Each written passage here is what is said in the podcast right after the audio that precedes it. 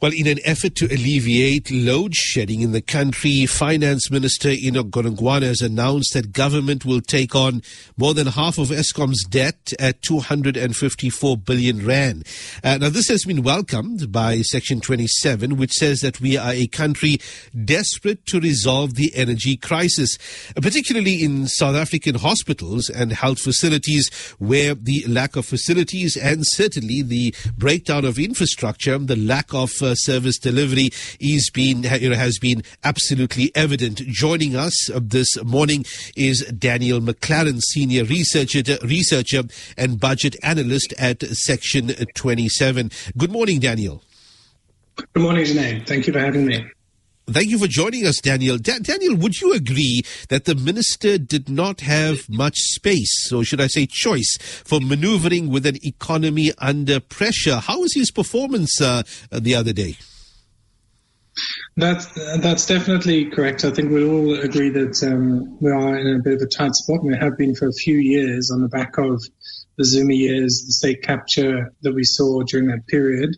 Um, really kind of bleeding the fiscus and, and um, taking our SOEs down pathways where they would need constant bailouts. And then unfortunately the COVID-19 pandemic, um, you know, resulted in the biggest GDP dip in our country's history. Um, and destroyed more jobs in the space of, I think, nine months than you know we'd ever seen on record.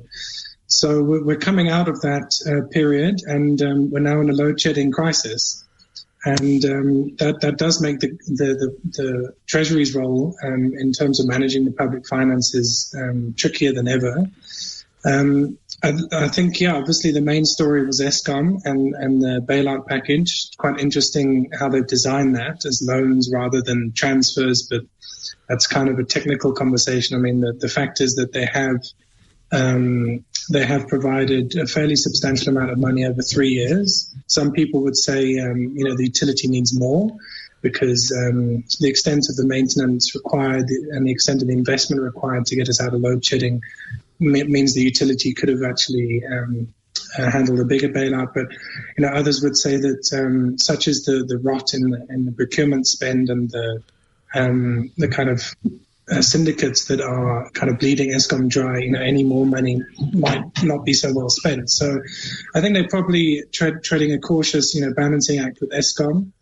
Um, uh, but as Section 27, we're really concerned about the health and education funding, and I suppose we can uh, come on to that in due course. Mm.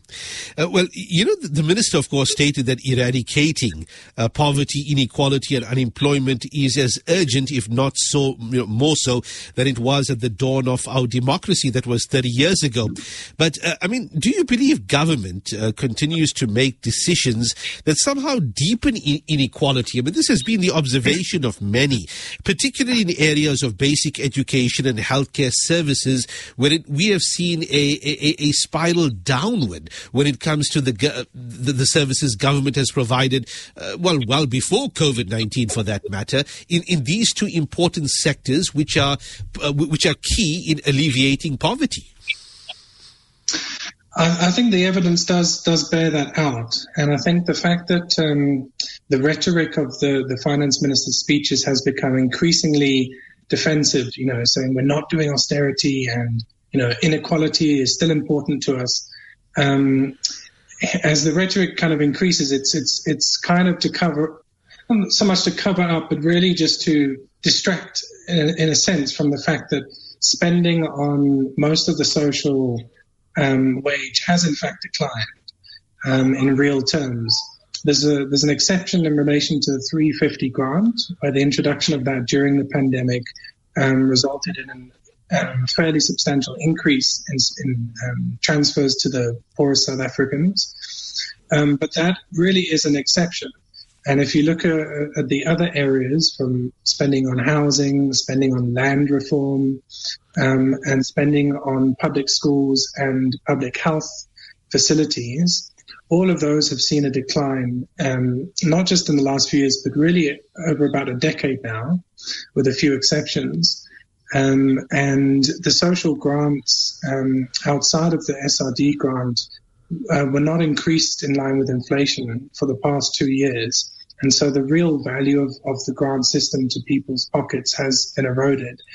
Um, and that was slightly fixed in this budget, but not completely, because if you don't um, increase the level in line with inflation for two years and then you just increase it by one year's inflation in the third year, you're still behind in terms of the value of those grants. So the value of the social grants package to pensioners, to um, to to, to um, low income families, um, to persons with disabilities has been eroded um, over the last few years. And um, in education and health, we've seen a real decline in spending per learner in the education system and per user in, in the public healthcare system. So on that basis, you know, 80 to 85% of South Africans go to public schools and use public health facilities.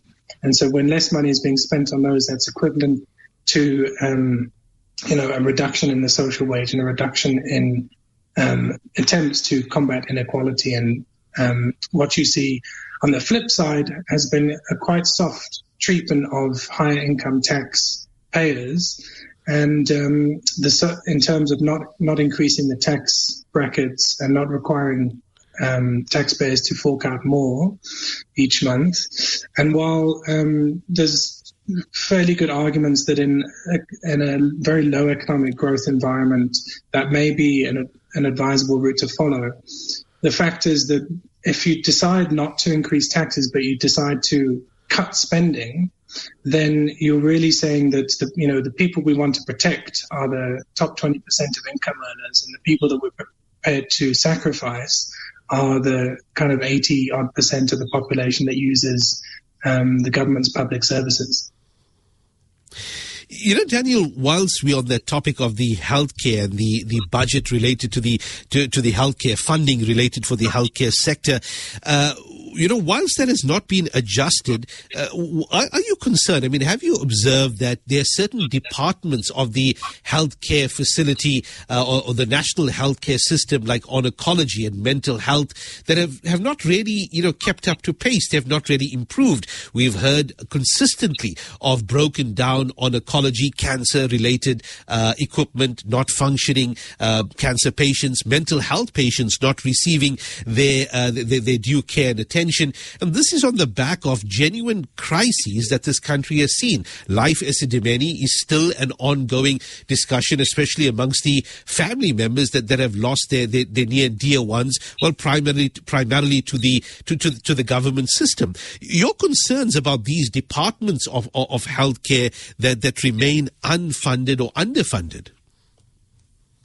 Yeah, I think that's that's what we see in our work every day. Um, working in the public health sector and advocating for, for patients' rights. Um, I mean, there's really two sides to the, the, the, budget issue facing these sectors. You know, the one side is, is on governance and accountability and making sure that rands and cents are spent on the right things and, you know, are not subject to corruption. And we've definitely seen a lot of corruption in health, in health procurement.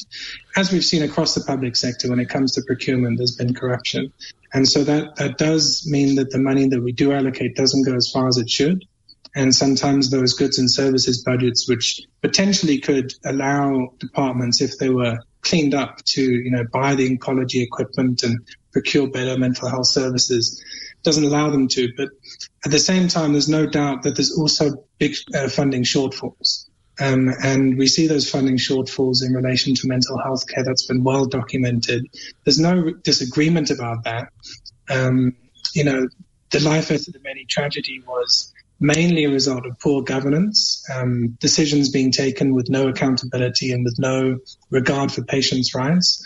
But the, you know, the officials were under budgetary pressures. You also can't escape that in terms of the mental health budget shrinking and being really not up to what it needs to be. And so part of the solution is to increase the funding while simultaneously you know, improving governance and accountability. And the same is true for equipment. Uh, even if you did have a completely clean procurement system, you would still be lacking the resources to buy the oncology equipment that's needed, uh, especially outside Gauteng province. Many, many um, South Africans travel to that province because it still has um, quite a lot of good equipment in the oncology sector, although it's still an issue in, in Gauteng. So something we've actually been advocating for and are pleased that the government is rolling out this year is um, in the absence of kind of proper movements towards national health insurance, we're trying to learn the lessons of the COVID pandemic where the private sector was utilized by the public sector for, for services. And that's part of the solution to, to oncology. So in Gauteng, there is um, agreements being reached with the private sector to allow public sector patients to use private sector and for you know the government to reimburse those private hospitals. But um, yeah, in the long run, we need better funding and better governance, and um, that's also true in infrastructure. Um, this year, we see infrastructure spending just about keeping up with inflation, which is okay in in normal times. But we've also had a lot of damage um, to hospitals um, and clinics as a result of floods and um, adverse weather. Um, and we also see the need to invest in health infrastructure in terms of protecting it from load shedding. And unfortunately, in the Q&A with some of the Treasury officials when we, when we actually asked them um, you know, what money is going to be spent to equip health facilities and hospitals to, to adjust to the increased load shedding. They didn't have an answer yet, and they said they hadn't yet figured out with the National Department of Health how the Disaster Management Act was going to assist health facilities, even though that is the goal. So we're a bit frustrated by the slow implementation there and the lack of progress because, you know, we're in stage six right now and um, clinics all over the country, hospitals all over the country are, are really suffering, you know, without lights, um, struggling to pump water, and as you know, struggling to operate equipment as a result of um, this load shedding. So we that's also an area where we want to see a resolution. Hmm.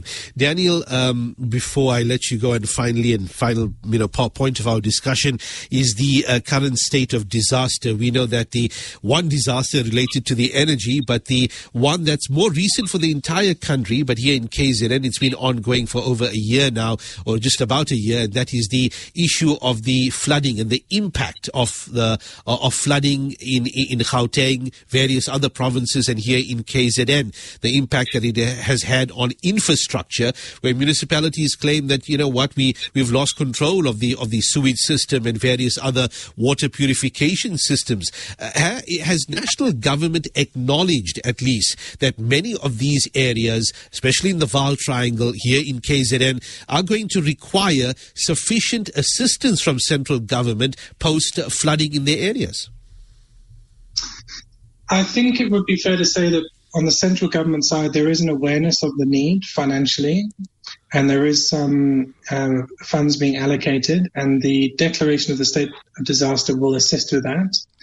Um, so I, at this point, I'm not foreseeing that funding shortfalls from central government are going to be the biggest challenge. I really think the biggest challenge is going to be the how the provinces and municipalities affected by flooding, you know, um, spend the, those disaster relief funds um, because they have been um, used for nefarious ends, and you know um, the kind of the lack of procurement check and, checks and balances, which are sometimes necessary when respond, responding to a disaster or an emergency, sometimes get exploited. So I think that's something for citizens um, on the ground to really, you know, monitor as closely as they can. Um, and then the second part is, as you said, you know, these are um, you know, it's one thing to have flooding uh, when when you have kind of functioning systems which can deal with a certain rise of you know water levels and rainfall, but when you have that on top of dysfunctional systems which aren't being properly maintained in water or sewage or electricity, then the disaster is much much worse. And obviously, those municipalities and provinces which haven't been looking after their infrastructures in the way that they should should be are, are going to be the most badly affected. So I really think um, you know we have to there's so many people standing up for for the rights of their communities and doing what they can and I think that is um, and part of part of the role is is making sure keeping a track of these money flows for this disaster response and making sure that the uh, promises and the, the, needs of the people are, are met and the promises which are made are kept in, in terms of getting this money to, to where it's most needed and spending it um, as effectively as possible. Daniel McLaren, thank you so much for joining us on Radio Islam International this uh, morning with your insights and your takes on, uh, well, budget speech and, and other related matters. And have a good day ahead of you, uh, Daniel. Thank you. And to you.